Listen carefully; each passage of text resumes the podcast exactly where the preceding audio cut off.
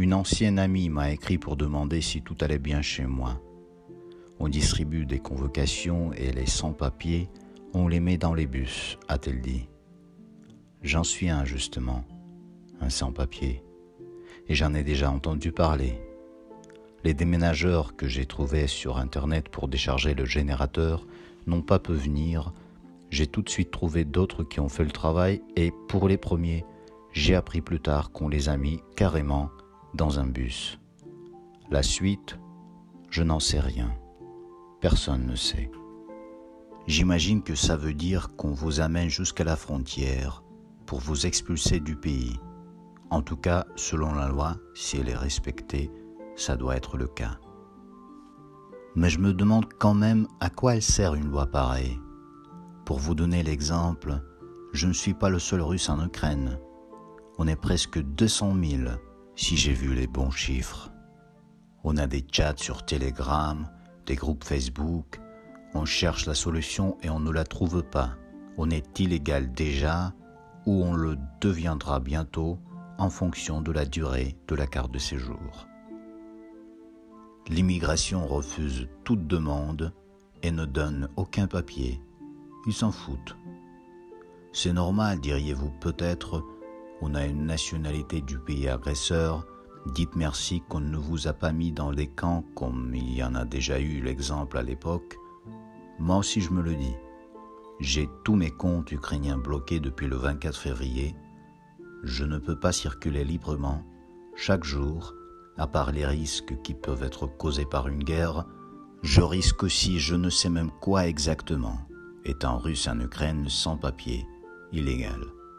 Pourtant, j'ai tous les droits, toujours selon la loi, d'obtenir même la citoyenneté ukrainienne, parce que mon grand-père est né en Ukraine, à Donetsk, déjà occupé quand je suis venu vivre en Ukraine, donc j'ai dû le prouver devant le tribunal.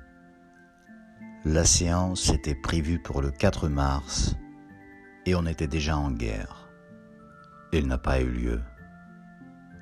Et je ne me plains même pas je constate, je suis étonné, c'est tout.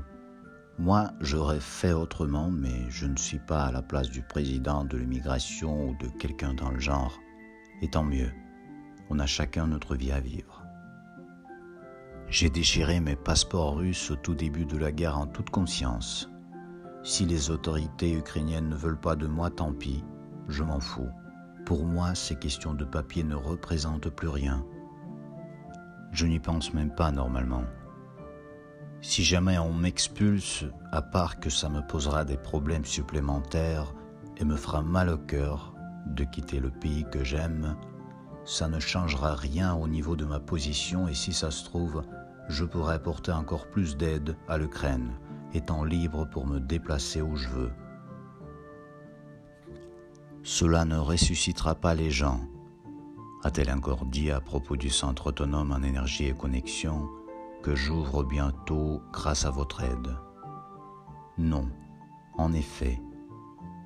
Mais cela permettra à ceux qui sont toujours en vie et résistent de pouvoir continuer leur combat, ce qui, tout compte fait, sauvera quand même des vies.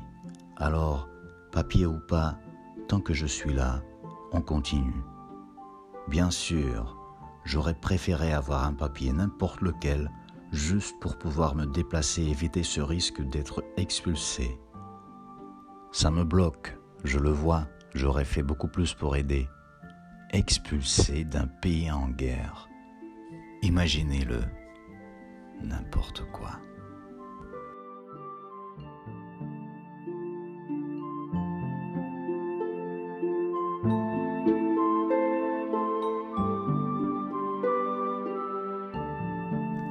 Vous avez écouté le podcast d'Artem Savart. Retrouvez plus d'infos sur savart.blog.